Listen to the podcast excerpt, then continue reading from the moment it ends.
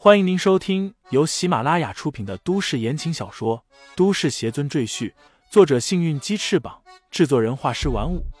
感兴趣的朋友，请看主页，点亮我的关注，点亮你的夜空。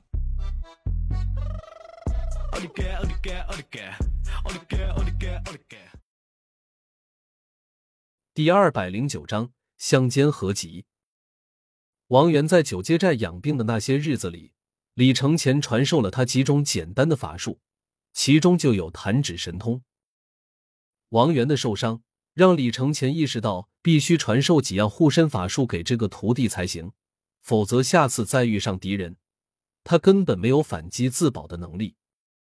王源一脸兴奋，他之前只是在山寨内对着死靶子练过，根本没打过活物。这次他可以尽情的拿后面那几个混蛋练手了。他操控着车子，在前方一个路口猛地掉了个头，向后面的吉普车迎面开去。对方倒也是狠茬子，居然不避不退，也迎着他的车撞上来。王源探出身子，对着对方的汽车连连弹射，一道道灵气穿透对方的挡风玻璃，将前面的两人一个个射死。吉普车失去了控制。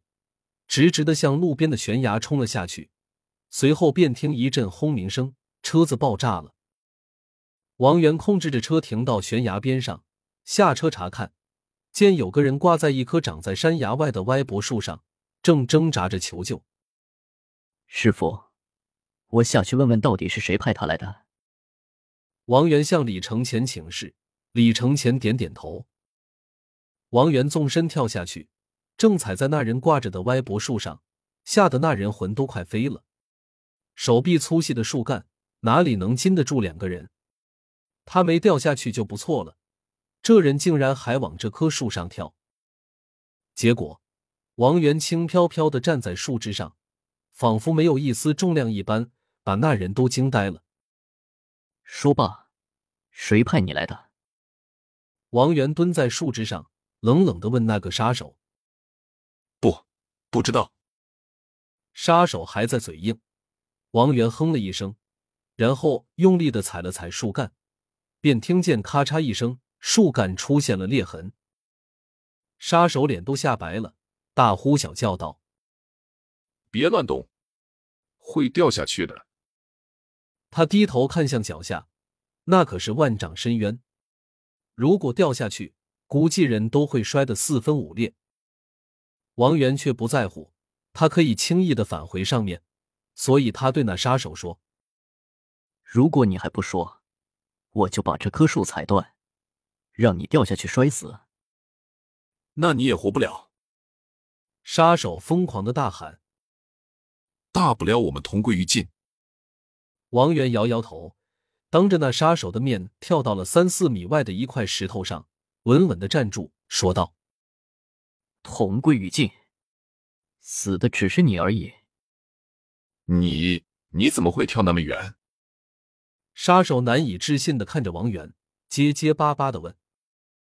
王源又跳回歪脖树上，冷冷道：“废话少说，把你背后的指使者告诉我，我就把你救上去。”杀手纠结半天，最后终于开口道：“是李承前的弟弟。”李承坤，王源点点头，拎着那杀手的后衣领，带着他返回了地面，然后将他丢在李承前的面前，说道：“师傅，是您弟弟派人来杀您的。”然后用脚踢了踢那杀手，道：“把你刚才的话再重复一遍。”那杀手一头冷汗，吞了一口唾沫，道：“是李成坤雇佣了我们。”他让我们带你的头回去见他。李承前闭上眼睛，微微摇头道：“我都懒得去理他，他倒是着急了。看来我还真得回李家一趟。”说罢，又叹口气道：“本是同根生，相煎何太急啊！”王源对那杀手骂道：“滚！回去告诉李成坤，洗干净脖子，等我们去找他算账。”那杀手马上逃走了。辽州李家府邸，李成坤已经得到了杀手组织的回复：刺杀失败，雇主的身份泄露。后面还附了一张照片，是泄露信息的杀手身首异处的照片。杀手之家也这么不靠谱吗？李成坤将照片撕碎，丢在地上。刘鑫沉声道：“我也是刚刚听说，杀手之家遭到了重创，有人杀了他们排名前两名的杀手，甚至连他们的二当家都受了重伤。所以他们现在正在全力对付那个人。”剩余的杀手素质和能力都太差。刘鑫分析了一下，他之前和杀手之家联系的时候就得到了这样的答复，但具体情况他并不了解，也不知道把杀手之家搞得如临大敌的人其实就是李承前。新叔，现在该是把二爷请出山的时候了吧？李承前已经知道是我派人去杀他，他一定会找我算账的。李成坤有些害怕的说道。刘鑫问道：“那二少爷，乔雪萌那边你找到人了吗？”“已经找到他了，随时可以动手。”李成坤舔了舔嘴唇。“要不，我现在就让他们动手？”“先不急，我还在等吴家、郑家的消息。”刘鑫嘿嘿冷笑道。“而且，这次不光是他们两家，还有一个重量级的家族参与进来。”我真担心老太太知道了这件事，会突发心脏病。李成坤却拍手笑道：“那老东西死了好啊，他死了，我就能坐上李家家主的位置了，免得天天看他那张臭脸，听他啰里吧嗦的训话，烦死了。”两人正说着话，突然有个女仆敲了敲门，道：“二少爷，老夫人来看您了。”两人顿时一惊，李成坤马上跳到床上。钻进被子里，摆出一副病怏怏的模样，而刘鑫也帮他整理丢在地上的烟头、袜子、内衣等杂物。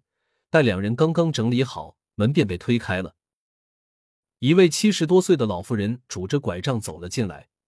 老妇人面色冷峻，眼神锐利，额头布满深深的皱纹，一头白发一丝不苟的梳在脑后，一看便知，她年轻时定是个女强人。刘鑫在旁边躬身问候：“老夫人好。”坤儿，身体好些了吗？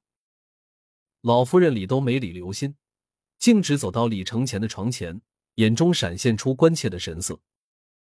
李承坤虚弱的咳嗽两声，道：“好多了，就是感觉浑身没劲。”老夫人叹口气道。早告诉你多练练身子骨，少出去和那些女人们鬼混。现在身体被掏空了吧？说罢，老夫人对身后吩咐道：“把阿胶羹给二少爷端来。”一个小女仆将一碗黑乎乎的东西端到李成坤面前。